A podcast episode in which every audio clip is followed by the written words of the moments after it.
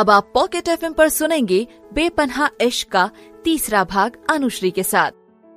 आरफा और भूमि की दोस्ती, साथ ही साथ उनकी लव स्टोरी के बारे में कई सारे किस्से हम लोगों ने सुना है। अब आरफा की ज़िंदगी में और कौन से मोड़ आते हैं, आइए जानते हैं। नाश्ता करने के बाद दोनों बुटीक आ गई और अपने कामों में लग गई। लेकिन ये क्या? आरफा ने काम शुरू ही किया था कि तभी युवान का फ़ोन आ गया और आरफा ने काम छोड़ फ़ोन उठाया। और फिर भूमि की तरफ़ देखने लगी। भूमि ने झूठा अफसोस जताते हुए कहा, लगता है अब ये बुटीक ज़्यादा दिन तक नहीं चलेगा। आरफा साहिबा जी तो मोहब्बत में लगी है। आरफा ने मायूस होकर फ़ोन साइड में रख दिया। तो भूमि हंसने लगी और कहा, उठा लो फ़ोन, नहीं तो साहिब जी बुरा मान जाएँगे। फ़ोन लेकर आरफा बाहर आ गई। चलो भैया, अपना तो कोई बाबू सोना नहीं है, जिससे पति आए। काम ही करना पड़ेगा। कहकर भूमि वापस अपने कामों में लग गई। अभी कुछ ही वक्त गुजरा था कि भूमि के फ़ोन पर मैसेज आया। बाद में देखेगी सोचकर भूमि वापस अपने कामों में लग गई। कुछ सेकंड बाद फिर बीप की आवाज़ आई। और उसके बाद आते ही भूमि सोच में पड़ गई कि कि ये कौन आ गया जिसने फ़ोन के सारे बीप बजा डाले। भूमि ने फ़ोन देखा फेसबुक पर बहुत सारे नोटिफिकेशंस देखकर उसने ओपन किया। तो किसी आकाश खन्ना ने उसके सभी पिक्चर्स को लाइक किया हुआ था। दिमाग पर ज़ोर डालने से भूमि को याद आया कि ये वही लड़का है जिसकी शायरी के लिए भूमि ने कमेंट किया था। भूमि नोटिफिकेशंस देख ही रही थी कि तभी आकाश का मैसेज भी आ गया। हाय! भूमि ने भी जवाब दिया। आपके पोस्ट किए हुए डिज़ाइन बहुत अच्छे हैं। थैंक यू वैसे आप लखनऊ से है राइट जी हाँ। और आप? मैं? अमृतसर से, पंजाब से। ओ, वैसे आप अच्छा लिखते हैं। ओह, आपको गलत फहमी है जी। वो सब तो कॉपी पेस्ट है। मुझे लिखना नहीं आता। मतलब वो लाइंस आपकी नहीं है? जी नहीं, पढ़ने का शौक ज़रूर है बट लिखने का नहीं। और आपने हमें फ्रेंड रिक्वेस्ट क्यों भेजी? शादी करने के लिए। क्या? आप होश में तो है? कहकर भूमि चिढ़ गई। और तभी आकाश ने जवाब दिया, आप ही बताओ, कोई किसी को फ्रेंड रिक्वेस्ट क्यों भेजेगा? दोस्ती करनी है आपसे. और भूमि ने जवाब दिया, हम अजनबी से दोस्ती नहीं करते. अच्छा जी, अजनबी से दोस्ती नहीं करते, पर उनके पोस्ट पर कमेंट ज़रूर कर सकते, है ना? आकाश के जवाब से भूमि निरुस्त हो गई। उसने कोई जवाब नहीं दिया तो आकाश ने फिर से मैसेज किया। देखो जी, जब तक जान पहचान नहीं करोगी, तब तक अनजान ही रहोगे। और इस पर भूमि ने कहा, पर हम आपसे जान पहचान क्यों करें? दोस्ती के लिए जी। और अगर हमें दोस्ती नहीं करनी है आपसे तो? तो मैं आपसे कोई ज़बरदस्ती नहीं करूँगा। पर हाँ अच्छे लड़के की तरह कुछ दिन बाद आकर फिर पूछूँगा। ये कहकर आकाश ने मैसेज किया। भूमि को हँसी आ गई। उसने खुद को संयंत्र करके मैसेज किया। अच्छा तो फिर हमारी तरफ़ से ना है। और इस पर आकाश कहने लगा, वैसे लड़कियों की ना में ही ना उनकी हाँ मानी जाती है, कोई बात नहीं, मैं इंतज़ार करूँगा। कभी ना कभी तो आप हमारी दोस्ती मंजूर करेगी। और इस पर भूमि ने कहा, देखते हैं। आकाश का मैसेज आया, देखते रहिए, पंजाबी हूँ, सोने का दिल है हमारा। और तभी भूमि ने कहा, हम भी लखनऊ से है जनाब, इतनी जल्दी कोई हमें बेवकूफ़ नहीं बना सकता। वैसे मैडम जी, लखनऊ की एक चीज़ हमें बहुत पसंद है। और तभी भूमि ने सवाल किया, वो क्या है? वहाँ की तहजीब। और अब धीरे धीरे वहाँ के लोग भी पसंद आने लगे हैं। और इस पर भूमि ने सवाल किया अच्छा जी, लखनऊ आए हैं आप कभी? हाँ जी, बिल्कुल, कुछ ही महीने पहले आया था। बस, आप नहीं मिली, वहाँ इस बात का अफसोस रहेगा। भूमि ने मैसेज किया, वैसे हमसे अगर मिलते तो दोबारा लखनऊ नहीं आते। और कुछ ही पल बाद आकाश का मैसेज आया। ये तो गलत बात है। कहती हो, अजनबियों से दोस्ती नहीं करती, लेकिन दुश्मनी तो बड़े शौक से कर रही हो आप। हमने कब कहा, आप हमारे दुश्मन हैं? अच्छा जी मतलब आप मानती हो कि दुश्मन नहीं हो तो फिर दोस्त तो हुए ना? बिल्कुल नहीं। हम आपके दोस्त भी नहीं हैं। अच्छा कोई बात नहीं मैडम जी। नहीं है तो कोई बात नहीं। हमें कोई जल्दी नहीं है। आप पागल है। आ, जी नहीं अभी तक तो नहीं पर आपसे बात करने के बाद शायद हो सकता हो। और इस पर भूमि ने कहा मतलब हम पागल है? आ, हाँ मैडम थोड़ी सी। तभी भूमि को गुस्सा आया और उसने मैसेज किया हमें नहीं करनी है आपसे बात। कहकर भूमि ऑफलाइन हो गई। एक अनजान लड़के ने उसे पागल कहा उसे गुस्सा आ रहा था। समझता क्या है खुद को? पंजाब से है तो कोई महाराजा है क्या? हम क्या किसी से कम है? हमारे लखनऊ में उन जैसे छप्पन घूमते आए बड़े दोस्ती करने वाले। आज दोस्ती करेंगे, कल कहेंगे प्यार हो गया, और फिर दूसरी मिल जाएगी तो छोड़कर भाग जाएँगे। ऐसे ही होते हैं सब लड़के, और ये तो कुछ ज़्यादा ही एडवांस है। पहली बार में ही सीधे दोस्ती करने आ गया। ऊपर से शायरी भी चोरी की। हम तो उसे खामखा ही शायर समझ बैठे थे। शायर ऐसे थोड़ी होते हैं, मुंहफट, बेशरम, बदतमीज, उनमें तो कितना ठहराव होता है। और ये ये तो बुलेट ट्रेन से भी तेज है। भूमि भड़कती जा रही थी। आरफा ने उसे बड़बड़ाते देखा और धीरे से कांधे पर हाथ रखकर कहा, क्या हुआ? होना क्या है? आजकल के लड़के तो जैसे बस हवा में उड़ते हैं, तभी आरफा ने कहा, अरे बाबा, क्या हुआ? इतना गुस्सा किस पे हो? कुछ नहीं, छोड़ो, चलो कुछ खाने चलते हैं. दोनों बाहर निकल गई। चौक में आकर दोनों ने कुछ खाया और फिर वापस बुटीक आ गई। भूमि को गुस्सा बहुत जल्दी आता था और आरफा जानती थी उसके गुस्सा कैसे शांत किया जा सकता है। दोनों काम में लग गई। बुटीक से कुछ ही दूर रहने वाली सरिता ने आज उन्हें दुल्हन के लहंगे का खास डिज़ाइन बनवाने को कहा था। आरफा और भूमि बिना देरी काम में जुट गई। शाम तक दोनों पूरी तरह थक चुकी थी। दोनों काम छोड़कर सुस्ताने लगी। एक बार फिर भूमि का फ़ोन बजा। फ़ोन घर से था। जया ने घबराते हुए उसे जल्दी घर आने को कहा। आरफा ने सामान रखा और बुटीक बंद किया। भूमि को परेशान देख उसने भी साथ चलने को कहा। बदहवासी भूमि स्कूटी से तुरंत घर पहुँची। घर में चारों तरफ़ अंधेरा था। किसी अनहोनी के डर से भूमि का दिल बैठा जा रहा था। भूमि घर के अंदर गई पीछे पीछे आरफा भी चली आई। घबराते हुए भूमि ने आवाज़ लगाई, माँ, पापा, आप ठीक तो है? तभी सभी लाइटें जल उठी और भूमि पर फूल गिरने लगे। विक्रम, जया, भूमि के मामा रवि, शबाना और आरफा सभी एक साथ चिल्लाए हैप्पी बर्थडे भूमि दौड़कर विक्रम के गले लगते हुए बोली, हम तो डर गए थे, पापा.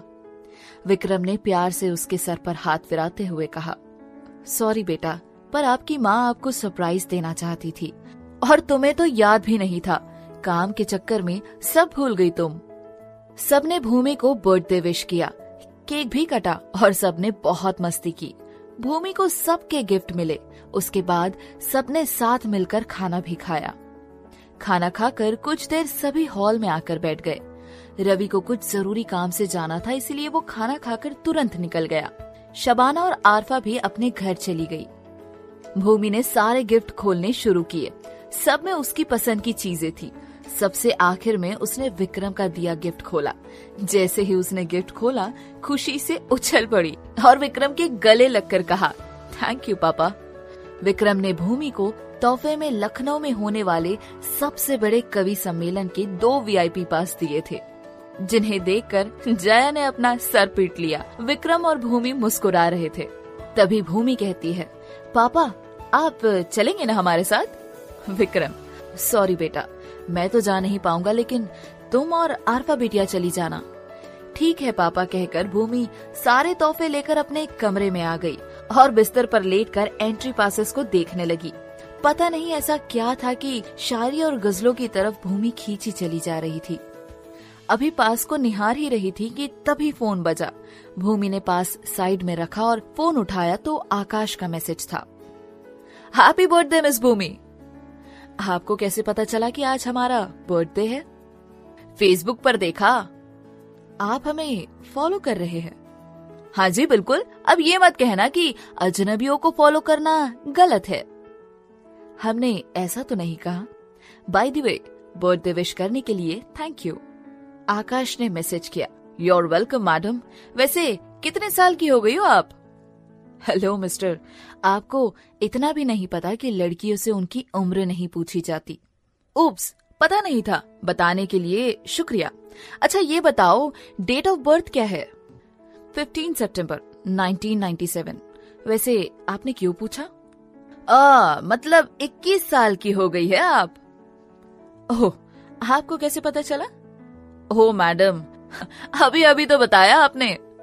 भूमि ने देखा, उसने खुद ही आकाश को डेट बताई है तो उसे खुद पर ही गुस्सा आ गया। ज़्यादा स्मार्ट मत बनिए। हाँ जी मैडम, स्मार्ट तो मैं हूँ, कोई शक? ये कहकर आकाश ने मैसेज किया।